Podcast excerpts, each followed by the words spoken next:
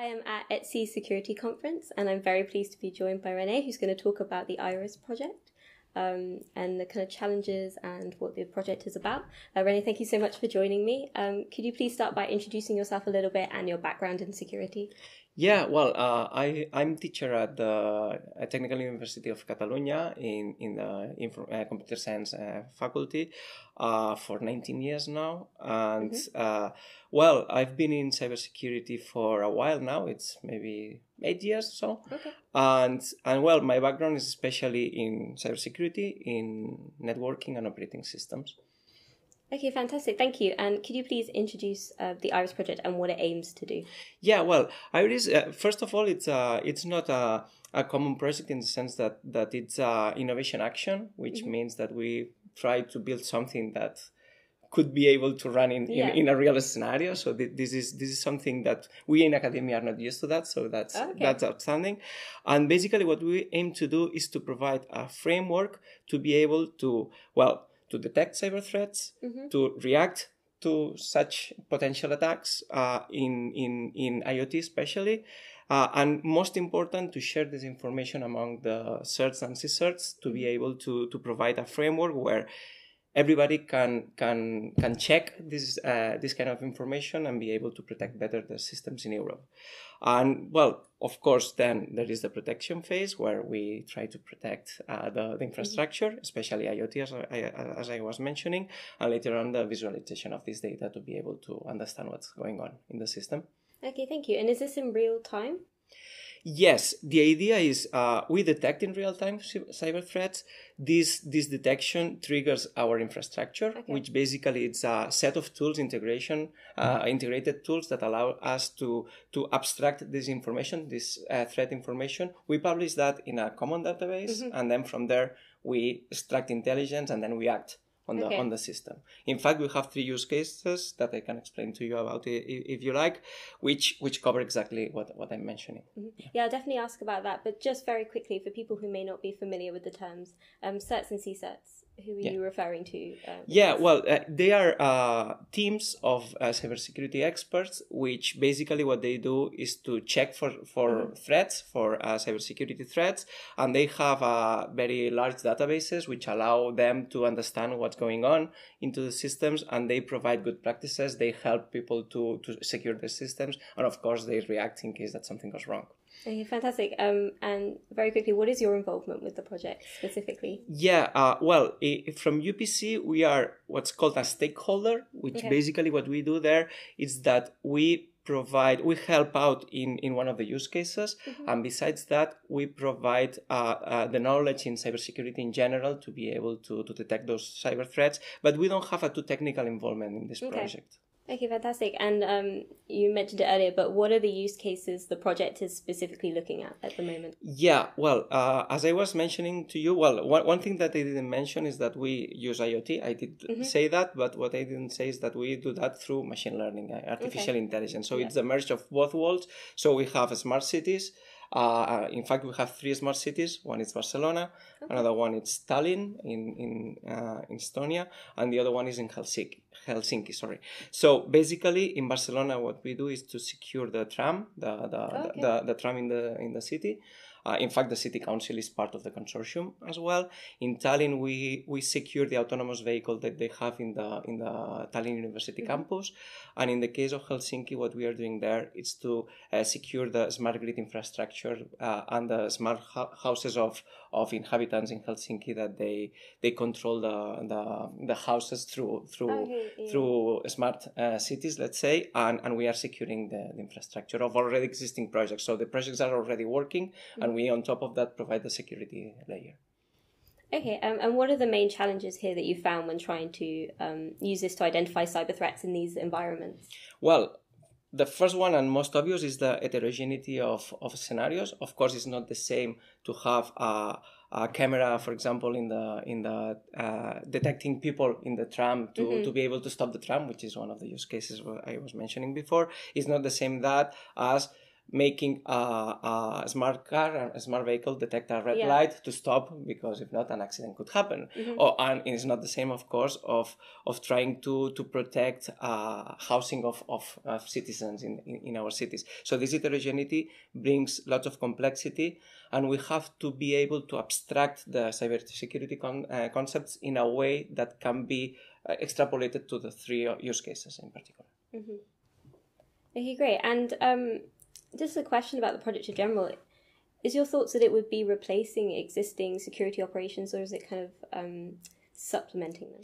Uh, it's complementary because the idea in, in the project we are not inventing new tools. Mm-hmm. We are integrating already existing tools in a way that allows us to extract the intelligence. So the layer that we are putting on top of what is already existing in the in the market, mm-hmm. it's this intelligence layer and the collaborative uh, database that will allow the all, the all the players to to be able to interact with the whole system.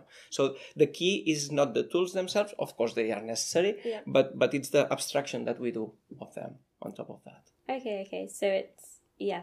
Um, and you mentioned that you'll be using machine learning and AI um, in this system how, how are you expecting to use that? Is that working real time as well?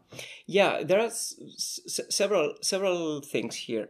Uh, first of all, I'm not expert in machine learning, mm-hmm. so uh, apologies for the lack of concreteness in the, in this. But the the idea here is that we use machine learning techniques to be able to abstract data from from the from the monitoring tools that we are already mm-hmm. using.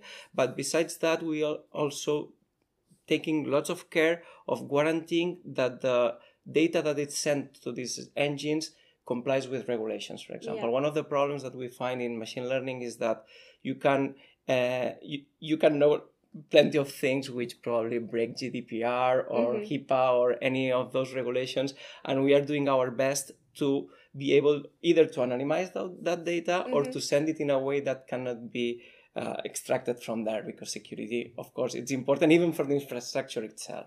So this is one of the key things that we yeah. are doing for machine learning. Yeah, that's interesting that you brought it up about regulations and GDPR. Um, I was just wondering um, how much a, a, part of your project is ethics and that kind of data protection. Yeah, well, we, we have a full work package on ethics mm-hmm. because mm-hmm. it's very important for the project. And, and in fact, what we are doing is to find ways to be able to, uh, what I was mentioning before, to send the data that needs to be sent and not everything. And each tool only has access to what yeah. it has to to have and not the whole set because then you could you could break the the, the regulations of course mm-hmm. And kind of building on this point, and as we are at ETSI Security Conference, um, how are standards related to your work here? Yeah, uh, well, the, the project it has only one year old, so we mm-hmm. are not yet in the stage where standards is something that that we must undergo. But it's true that one of the key uh, outcomes of the project will be standardization. Yes. But but it's too early to, to say that. We, we still have two years to go, and this is one of the tasks that will start later on in the project. Mm-hmm. But is it something you're considering, I guess? Yeah, of course. Yeah, yeah, yeah, yeah, definitely. We, we are considering that. Mm-hmm. And, and on that note, actually, uh, can you talk a bit about the future work in this project, how it's going, and how you plan to move forward with it? Yeah, uh, right now, uh, within the project, what we are doing is to build this intelligence layer on top of the data that we already have. We are building uh, taxonomies, which basically allows us to explain the cybersecurity threats in a generic way. And then the, the next stage will be to extract relevant data and to be able to, to close the loop in the sense that we need to revert that into cybersecurity um, uh, actions, right, to protect the, the, the, the, whole system and to especially to detect in case that something is is wrong. And uh, well, that's that's pretty much it. Okay, great. And um,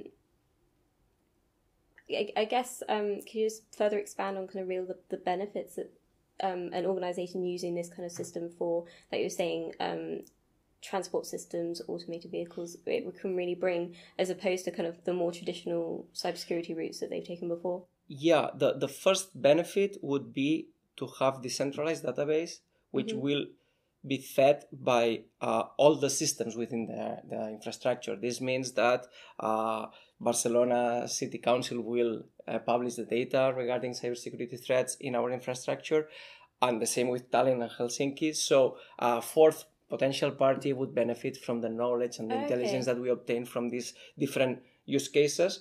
Uh, in fact, one of the key things is to define very well those use cases to be able to extract as, ma- as much information as possible. Okay, so right? a big part of the project is sharing information. Yeah, yeah, well. that, that that's probably the key part of the project, and the more actors there are, the, the better the cybersecurity uh, would be because we will have more intelligence and more knowledge about what's going on in, yeah. into the infrastructure, of course.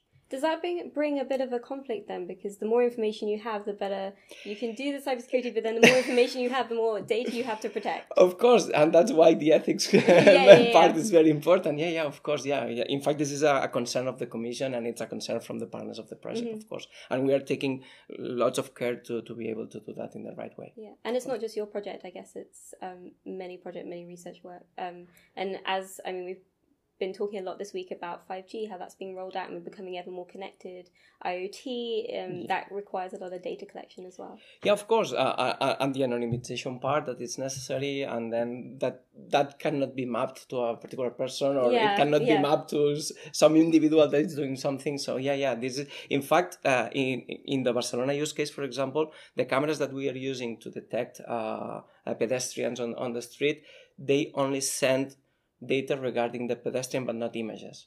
Okay. Just just in case to protect the GDPR and, mm-hmm. and well to, to avoid uh, recording people on the streets, which you know it's kind of yeah, fuzzy yeah, yeah, exactly, where exactly. if we can do that or not, right? Um, great. Well, I'm afraid we've kind of come to the end of our time, but thank you so much for joining me and explaining a bit more about the project.